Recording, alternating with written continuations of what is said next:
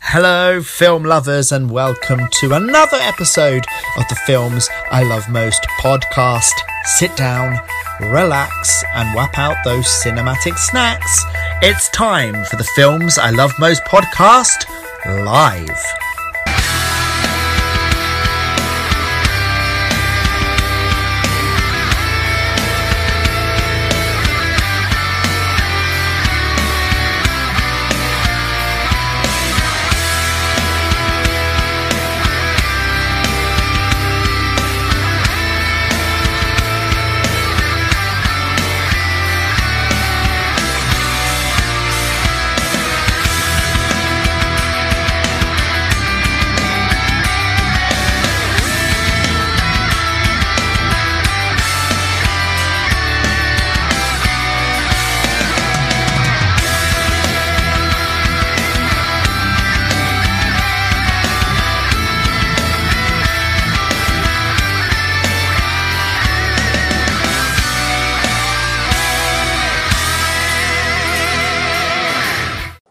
Hello everyone and welcome to the Films I Love Most podcast. I am here to talk about Don't Worry Darling. I have literally just walked back through the door, having just seen the movie, and I have thoughts and I have comments to make. Firstly, we all know that behind this movie there is a lot of controversy from behind the scenes. In fact, there is more drama going on behind the scenes, I think, than in the movie itself, which is funny and ironic, and we will, of course, be talking about the drama. Don't Worry Darling, 2022 release. It was released this Friday. I am recording this on Saturday. So it's the second day of release, so I do apologise if you haven't seen the film already. There will be minor spoilers, and towards the end of this chat, there will be big spoilers. I will be discreetly giving away the twist. So if you haven't seen the film already, please, I will warn you in advance when the discussion of the twist is coming so that you can vacate or fast forward or just not listen to that part of the chat. So, Don't Worry Darling, directed by Olivia Wilde, obviously starring her as well, which is a treat and always interesting when a director decides to take not a huge role in the film, but an important part of the narrative. And I would like to say that Olivia Wilde's visual style is very, very unique, and you can tell that she has done her research, especially with films like maybe Stepford Wives, films along those sort of the genre that feature in the 50s. There is a big dollop of WandaVision in there for sure. The first segment of WandaVision, with, you know, like the 1950s sitcom, there is a massive dose of that in there. Also, I was taken back to more sci-fi thrillers. Hitchcock for sure has an influence on this movie. Also, I would say that with the visual style, it's very, very claustrophobic, which I loved about the film. There was this intense claustrophobia taking part in this setting of mountains surrounding the town, you know, a very small community. When you got to see where the characters are living, it's sort of this horseshoe community, which are very interconnected, very insular. Almost the houses are almost facing each other. Everybody knows each other's business. And I loved that. It really evoked the 1950s Stepford Wives genre, which I think Olivia Wilde was going for, which is fantastic. And of course, a lot of people will be watching this movie for its stars. Florence Pugh, which can do no wrong in my eyes. She is fantastic in this movie. The movie pretty much 90% centres around her character. There's very little of the film that doesn't involve her in some way. So she pretty much carried this movie, which was a heavy burden, seeing the character's journey is very taut and very emotional. So she did a fantastic job of taking that character from A to Z with lots of U-turns and lots of very emotional acting, which I think Florence Pugh is perfect at. I would put Florence Pugh up with one of my favourite actresses, and if you are a regular listener to this podcast, then you will know that I absolutely adore Elizabeth Moss. I would say Kate Winslet as well. An actress or an actor that can have that camera so focused on them and keep your attention and not even having to say a word. You can just tell how they're feeling through their eyes. And Florence just does that amazingly. She is just incredible in this film. And of course, we can't go without mentioning the beautiful Harry Styles, who, you know, many people have concerns or, you know, about his acting talent. I would say that he really nails it in this film. The part is pretty much tailor-made for Mr. Styles. You know, you have this very handsome, suave, interesting career-based character who is basically there to woo his wife, and there's a lot of wooing going on, believe me, and disappearing off to the secret project that all the men seem to be going every morning off to. This project, nobody knows what it is. All we know is that occasionally there's earthquakes, and I'm not going to lie to you, I'm not entirely sure where the earthquakes fit into the story, but I'm sure that on a second viewing or even a third viewing, that would become apparent. Or if anyone is listening and who has seen the movie, can you please let me know what those earthquakes are about, because I'm still a little bit in the dark. We also have Chris Pine, another stunner, who is playing Frank, the leader of the community. Interesting character. There's obviously a lot of sort of leadership, like very charismatic. A lot of leaders are, obviously, but he seems to have had that sort of cult charismatic side to him, where you're looking, thinking, you know, Scientology, is this a cult? Is there something else going on? What's going on in the outside world? Are we even in the 50s time period, which was something that I was thinking about from the very beginning of the film. Does this actually take place in that time period? But Frank is very suave, very in control, and very controlling. And I think his character is pretty much meant to symbolize the toxic masculinity that we swim in this day and age. Unfortunately, there's a lot of themes running through this film of control and of desire, and men who seem to feel that they are looked down upon by women, i.e., for example, in this film, Florence Pugh's character Alice, she works as a doctor. This is a twist, by the way, so you might want to put your fingers in your ears. But she works as a doctor in the real world and makes a lot more money, and also is more successful than Jack, Harry Styles' character. So there's this sort of power dynamic going on. And I don't think that Jack, the character, is comfortable with that. And you get the feeling that the consequences that arise from the situation of this film is because of that toxic masculinity and men unable to come to the fact that women are more powerful than them or on an equal footing. You know, there's...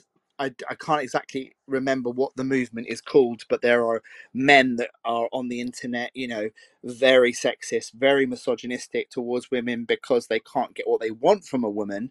This film very much talks about those issues, which I thought was really, really interesting. We have a message. Let's listen who it's from. It's Nick. Hello, dear. I'm cooking. I can barely hear you over this freaking vent. Do you hear that? For my gas stove. But I'm here. Hi, Nick. It's been a while. Thank you very much for coming to join. from the States, of course. Thank you very much for listening into my review here of Don't Worry Darling. So, let's talk about the behind-the-scenes drama, shall we? So, this is all rumour. So, I'm literally just repeating the rumours that have been circulated. So, please don't sue me, Olivia Wilde. I am literally just repeating what I've been told. Don't shoot the messenger. So, there is a lot of drama that has gone on behind the scenes of Don't Worry Darling. Let's start with Shia LaBeouf, who is obviously no stranger to drama, but he was originally cast as Jack Chambers, but something went on, we're not quite sure, which led to him being fired from the movie. Now, there are some reports that maybe Florence Pugh did not get along with him as much. There was tension on set. Maybe there was some creative differences with Olivia Wilde. We're not entirely sure what happened. We weren't there. So, anyway, Shia LaBeouf got fired. And then Harry Styles came on board to play Jack, which was a winning move. I think we can all contest to that. But partway through the filming, Olivia Wilde, for some reason, decided to contact Shia LaBeouf and tell him that there was a way for him to come back on board of the project, and apparently sent him a video of her pleading with him to return and saying that Florence will get in line if he returns. And obviously this was very disrespectful to Shia LaBeouf. Even more disrespectful, I think, to Florence Pugh, saying that she will get in line, seeing that this movie is about empowerment of women. I don't think saying comments like that was very helpful, especially from your female director. Thank you very much. So this issue arose and there was a lot of tension on set. So much so that Florence Pugh has not done very much publicity on this movie due to the drama going on behind the scenes. I think she wanted to distance herself slightly. I think some of the revelations that came out in the press may have shocked her slightly and may not have set well with her. So she decided to not take part in any publicity, or minimal, which I can completely understand if you are disrespected by your director. Not a great move there, Olivia.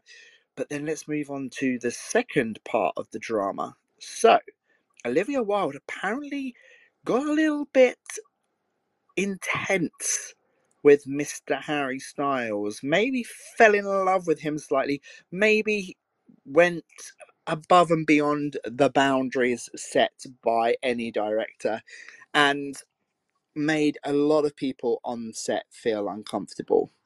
Not a great move. Not only has she fired and then tried to woo back her leading man, but then she was fixated and fascinated by the new leading man, Mr. Harry Styles, who probably under that environment felt very uncomfortable. And I haven't actually seen a lot of publicity from him either. So I'm assuming that due to that drama, Harry Styles has kept his distance from the publicity of this film also. Lots of drama going on. Now, I'm only bringing up the drama because, obviously, with all of that in the press and that spoken about, people are going to take that baggage with them into the movie theatre, and when they're watching the film, that's going to have a huge impact on their opinion. Hence why I think this film has got bad reviews. And it has got bad reviews. I mean, it's sitting quite comfortably on IMDb at the moment at 62 out of 10. So 6.2 out of 10. Sorry, not 62. 6.2 out of 10. And on Rotten Tomatoes, it's in the mid to high 30% of audience. The audience, basically. The critics have given it a lot more. Do I think that 6.2 out of 10 is fair? Yes, actually, I do. In fact, I would like to give it a bit of a higher rating than that. a lot of people are complaining about the end of the movie, about the twist itself, which I actually think is quite a neat twist. It's very much like Black Mirror. I would say that this movie is definitely an extended episode of Black Mirror. If you go in with that mindset, you'll probably enjoy it a little bit more because you'll have a little bit of an understanding, and the lead up to the twist will be more, well, let's say plausible or digestible. And so Black Mirror is a good mindset to go in with this film. And also, I think the issue with the ending is that the film ends very abruptly. And I think that from the moment it ends, the story that will continue from that is a very interesting story. In fact, this film definitely sets itself up for a sequel.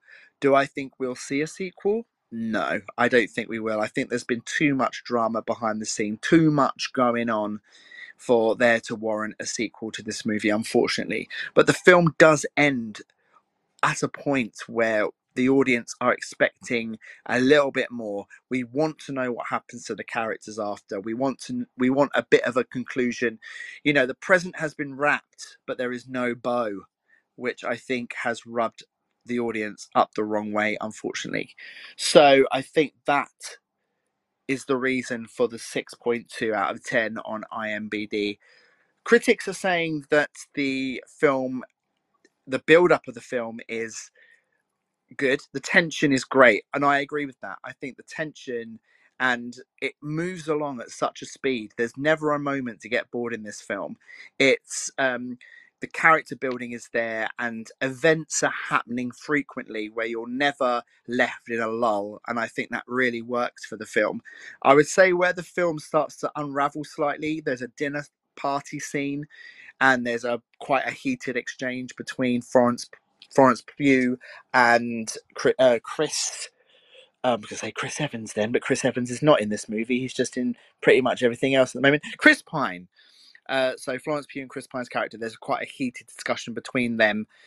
And after that, I feel like the film slows down slightly. I feel like the character of Alice, she sort of starts to act a little bit out of character, I think. I think that part of the movie where it sort of comes to a halt was a bit of a mistake.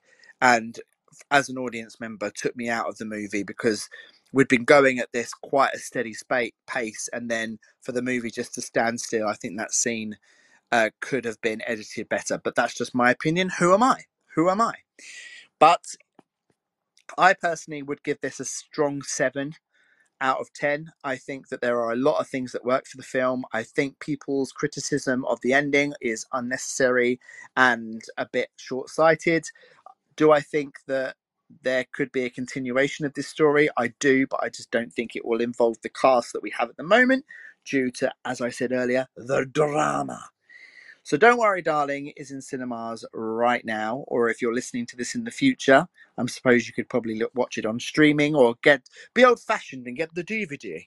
But a strong 7 out of 10 from me. So thank you very much, and remember, don't worry, darling. I have it. Focus, right here. I'll have a little drink. Yeah, I will.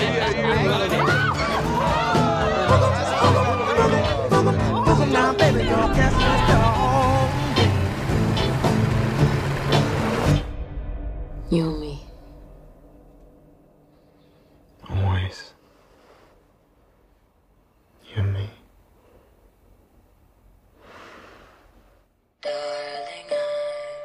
All of you wives. We men, we ask a lot. Can't you see?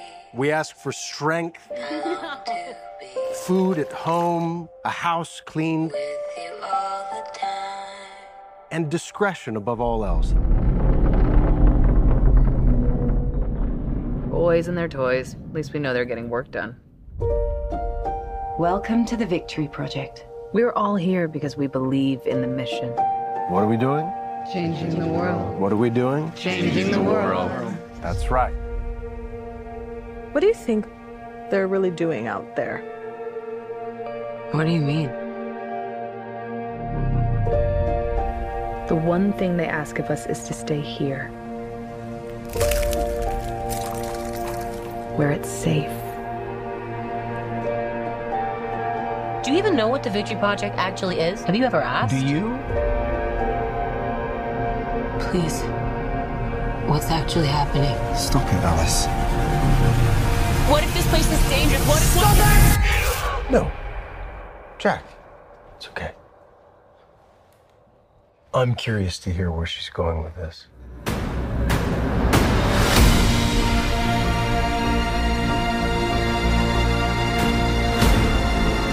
I need you to listen to me.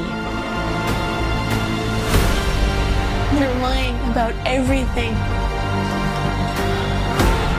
We are not going backwards. We're pushing forward. Everyone is acting like I'm crazy. And I'm not crazy. Our life together. We could lose this. Trust him.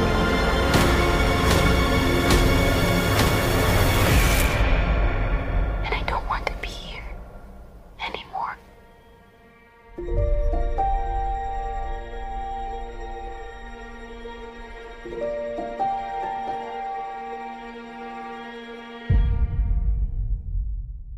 Hello everyone and welcome back to the Film Review Show. And now we're moving on to Moonage Daydream, which is a documentary directed by Brett Morgan, focusing on the life and career of the late, great David Bowie. Now, if you are a Bowie fan like me, you will understand that this film had a lot of expectation, and I will say off the cuff that this film delivered. And I will go more deep into that. I must apologise for any sirens you hear going off in the background. For some reason, there seems to be a lot of police activity around today. But this is not a review about a police documentary.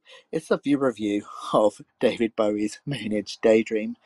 So let's begin. I suppose I'm going to have to split this review into two separate sections. The sections are going to be the content and then the style of the movie and the documentary itself. So this is a cinematic odyssey exploring David Bowie's creative and musical journey. And it's, like I mentioned before, visionary filmmaker Brett Morgan, and was also sanctioned by the Bowie Estate. So there is a lot of archival footage that is used in this film that has been given the nod by Bowie Estate. So there's a lot of rare content or content that may not have been seen since it was first broadcast, interwoven into this documentary. So I'm going to talk about the visual style of the film first, because I think it's really important to talk about the two things separately. This film is beautiful to watch. It is very stylistic, brightly coloured, cut and edited within an inch of its life. It is so clever how they do that. But I think when you have imagery as strong and bold as Brett Morgan has incorporated into this documentary, you need the sound to equal that. And of course, the sound is going to be the soundtrack of Bowie's life. And it just fits and interweaves perfectly together. I sat and watched this film with my jaw on the floor. It is absolutely visually stunning. It is so cinematic. I think this is the first film in a very long time where I have sat quite close to the screen. If you know my cinema habits, I do like to sit quite close. I was totally absorbed into the style of this documentary. I thought it was really, really well done. I cannot fault it at all for its visual and audible style. And then we have the content, and obviously if you're a David Bowie fan, this documentary is totally for you. It starts right at the beginning and ends at the end, and we hear very personal stories and a very personal look into the mind and the thought processes and the private life of Bowie. Bowie created characters, you know, Ziggy Stardust. He created characters on stage to sort of hide, I think, his true personality and insecurities. And this film really goes into that.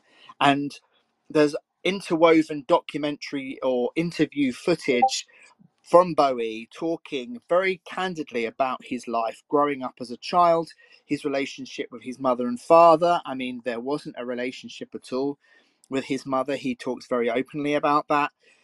His drive into the creation of music and style, his almost obsessive, it was honestly obsessive drive to create new techniques to make music and art. What I found beautiful about this film as well is we're not just talking about the music. It talks very deeply about his love for film, cinema, painting, sculpture. David Bowie was a jack of all trades. He really knew his art and he knew what he liked. And there is a lot of clips and footage of his art and filmmaking, and he was immensely talented in that area as well. Some of his paintings, absolutely mind-blowing. If you can go and have a look and Google some of David Bowie's art, you won't regret it. Even better, get yourself down to the cinema and watch Moonage Daydream. Also, what's very candid is his isolation. Bowie really talks a lot in this film, or the clips that they use, about being an isolated figure and how he works better and writes better and is more creative as an insular person. And I find that really fascinating. And it's not until later on in his life that they talk about opening up his heart to his wife and letting more people in, which I think they talk about it in the bit in the film. When he started to do that, people thought that he was selling out slightly. His music changed and his creativity changed, and people thought that was a bit of a sellout.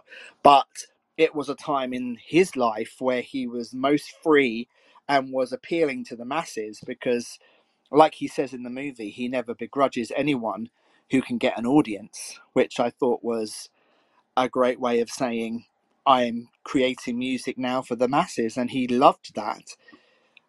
It is possibly one of the best music documentaries I've ever seen, not only because it is fascinated and factual about the subject matter, but as I mentioned before, the visual style of this movie will keep you hooked from the moment it starts until the moment it ends. It is stunning. Go and see it in the cinema. I know a lot of people will be tempted to skip this in the cinema and maybe watch it on HBO when it's released. Get in the cinema and watch this movie. You have to experience it on the big screen. It will definitely benefit your viewing. It's also very emotional. There are scenes in this film where Bowie is talking very candidly. And for me, it's when he starts singing Starman. And he's on stage in front of a huge audience, and he's being very open, opening his heart about his struggles and about his private life, with the soundtrack to Starman in the background. And it is very evoking and very, very touching at the same time, because you are hearing a man talk very candidly about his life and about his emotions. And this is a figure that is quite mythical if you think about it. David Bowie always liked to put across this kind of, you know, godlike persona, which was a character that he created. So to hear him talk so candidly about his life and his anxieties was really telling. And obviously with his music soundtracking, that was absolutely stunning. So I think you could probably tell that I am a huge fan of this documentary, Moonage Daydream, and I would advise you, if you have even an inkling of interest in Bowie or his music, to get out and see this as soon as possible, because you will not be disappointed. And I'm giving Moonage Daydream 100% on 10 out of 10. It's a 10 out of 10 for me. I absolutely loved it, and I can't wait to see it again. Are you there, David? You're aware of a deeper existence. Are you there, David? Are you there, David? Maybe a temporary reassurance that indeed there is no beginning, no end. And you find yourself struggling to comprehend a deep mystery. This is ground control to Major Tom. You've really made the grade. And the papers want to know whose shirts you wear. Ever since I was 16, I was determined we'd have the greatest adventure that only one person could ever have.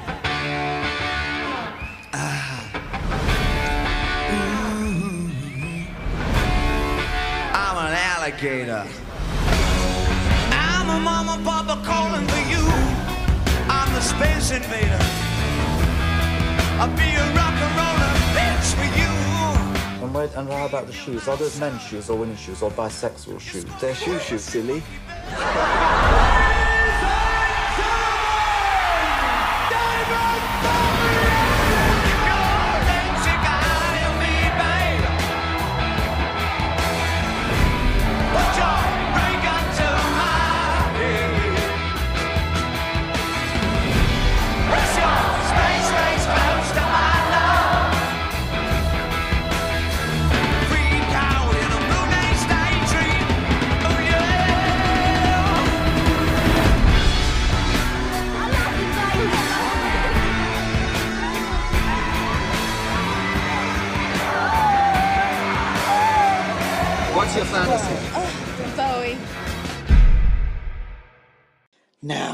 As the cold nights start to creep in, of course, it is time for the horror movies to start being released at the theatres and, of course, on streaming. And as we approach Halloween, it only gets more and more scary to step outside your front door and walk into a cinema. And the latest offering is a movie from the director Parker Finn, and that is, of course, Smile. Now, I'm going to say from the off that Smile's trailer and publicity is very, very misleading. And also, as with most horror movies, all the scary bits are in the trailer. So if you are expecting anything more from the movie, then unfortunately the trailer holds all of the scares and jumps that you would require. So if you're going into this movie just for the jumps and scares, I would save yourself an hour and 55 minutes and just tune in to the publicity. But of course, that's not how we roll here at the Films I Love Most podcast. Here we go and we watch the movie itself. So Parker Finn directed a short film called Laura Hasn't Slept. This was in 2020, and it's 11 minutes long, and it was submitted for a festival. Now, Laura Hasn't Slept is actually a prequel to Smile. So off the back of that film, Parker Finn got a full feature, which is the movie Smile. So let's go into it. I don't want to obviously give too much away, but I will give my honest review. As with these reviews, I do record them pretty much as soon as I walk out of the cinema to give you a raw reaction. So I literally have just got home from watching Smile. Probably it finished about 5 minutes ago. So after witnessing a bizarre traumatic incident involving a patient, Dr. Rose Cotter starts experiencing frightening occurrences that she can't explain. Rose must confront her troubling past in order to survive and escape her horrifying new reality. Straight off the cuff, I'm just going to say that this film holds a lot of references, especially to things like It Follows, The Ring, and The Babadook. I wanted to get that out there as quickly as possible. As I was watching those films, it was very emotive of those features. Someone who is holding on to trauma, which is causing them to experience a different kind of trauma in some ways, but also that idea of a curse, something passed on through an action. So in It Follows, it's passed on through sex. In The Ring, it's passed on through the videotape. Well, in Smile, it's passed on through a witnessed suicide. So every time someone is infected with whatever it is, the entity, the demon, they must kill themselves, but they must be witnessed doing it. And then the person who witnesses them, that means the curse is passed on to them. So that is the story. Now, visually, this film starts off really well. It's very unusual these days to watch a film which could possibly become a franchise. I'm just going to say that, which is not done by Jason Blumhouse. I think that Blumhouse at the moment have the monopoly on a lot of the horror franchises and horror movies, but this is a Paramount production. So it's almost like these studios are starting to take horror a little bit more seriously now to build up their own franchises. Of course, Paramount have Friday the 13th as well. So the structure of the movie is weird because there are moments in it where it just stagnates. Nothing happens. We are just watching reactions to events occurring. And I think that is the main problem of the movie. At the beginning, it's very fast. We get into the scenario quite quickly. We get to know the character of Rose Cotter. She used to have a boyfriend who was a policeman. Something happened between them. We're not quite sure. That's Joel, played by Kyle Gallner. And she has a new fiance now, Trevor, played by Jesse T. Usher. And she's living in this kind of world where she's experienced trauma as a young person and now she's trying to help others. So she does 80-hour weeks working as a mental health nurse, and that is where she meets her patient, Caitlin Stacey, who plays Laura Weaver, who also is in the prequel movie, the short film which I mentioned earlier. So she meets her and witnesses her suicide and therefore takes on the curse. This film has a lot to say about mental health and our attitudes towards it.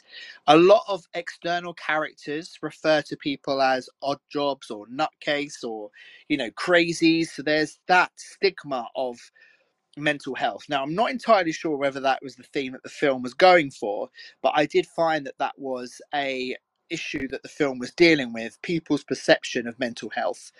And also there was a lot in the movie about post-traumatic stress. So that a lot of people talking about incidences of a child witnessing their mother's death or causing their mother's death in the case of Rose Cotter, and carrying that sort of issue or that mental post-traumatic stress with them all the way through their life and being haunted by it. Now, the film's called Smile. And every time the entity is witnessed, they have a massive smile on their face. Now, I didn't quite know how to interpret it, but I interpreted it myself thinking of people painting on a smile when they are going through mental health crises, people walking through life with pain and trauma, but keeping that smile on their face, hiding it away from the outside world. That's kind of what I took from that representation, that the creature has that big, scary smile on their face. It's almost a facade, and what's behind that facade is pain and hurt. So that's what I took from that. Mentioning the visual style, it is a beautiful film. It's very, very well made. Some of the shots are very visual. I think that there is an element of style over substance here, unfortunately. Like I was saying about the script stagnating and characters not really going anywhere, I think that they tried to maybe paste over that slightly with some very interesting visuals. But you can't do that because, as we know, and as I have mentioned many times here at the Films I Love Most podcast, is that the script and story is everything. You can have the most beautiful visuals, the most beautiful looking movie, but if you haven't got the script and the story, you ain't got a movie. And for the first half of this film, they have the script, they have the story, it's great.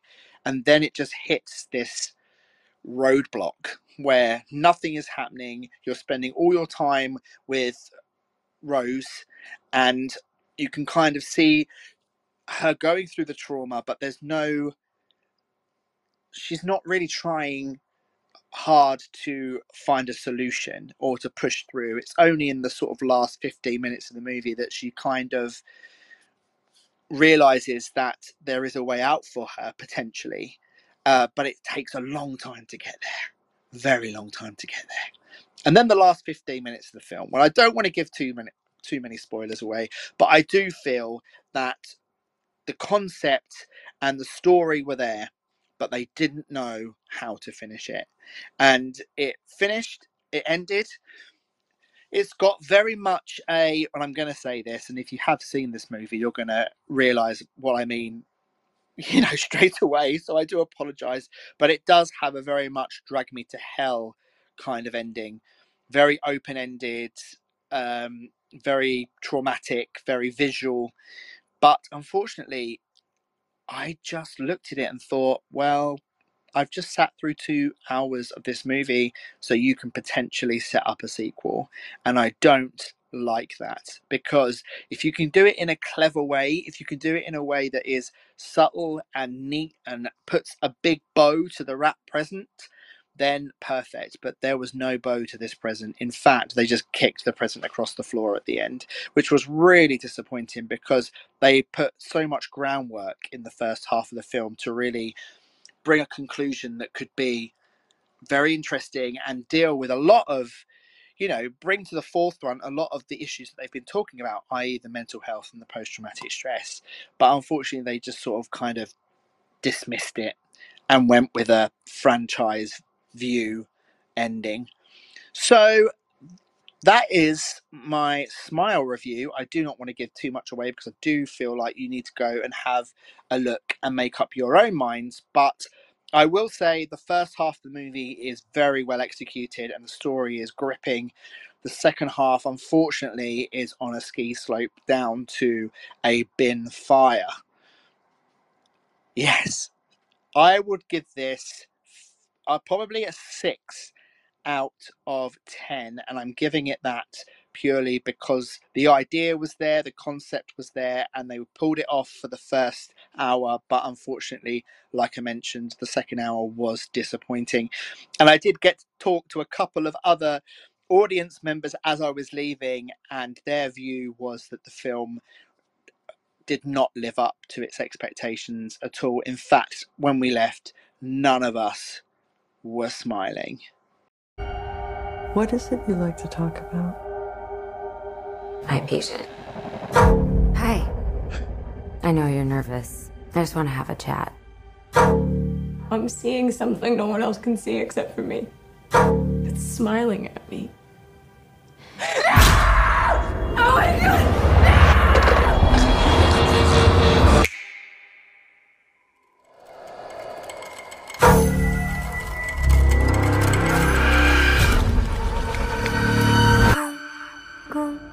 Yesterday, a patient in your care died brutally in front of you.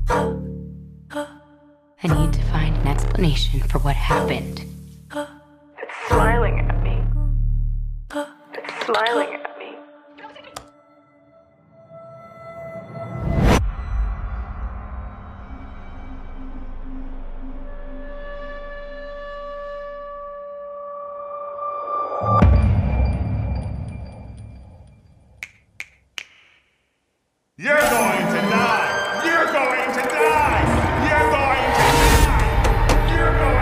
Found 20 cases involving 19 victims with a direct line linking them all together.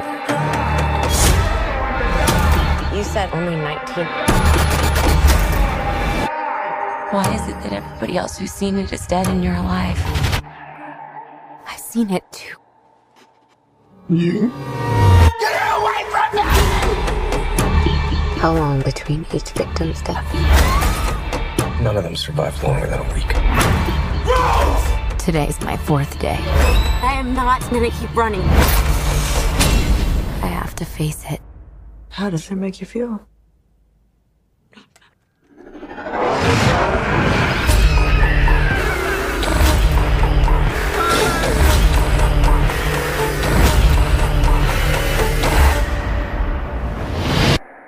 I'm just really scared that something bad is going to happen. Rose.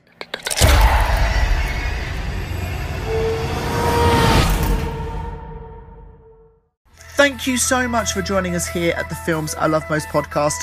Don't forget you can contact us at filmilovemostpodcast@yahoo.com or on Instagram, Facebook and Twitter. We hope you've enjoyed this episode and we look forward to welcoming you back next time here on the Films I Love Most podcast.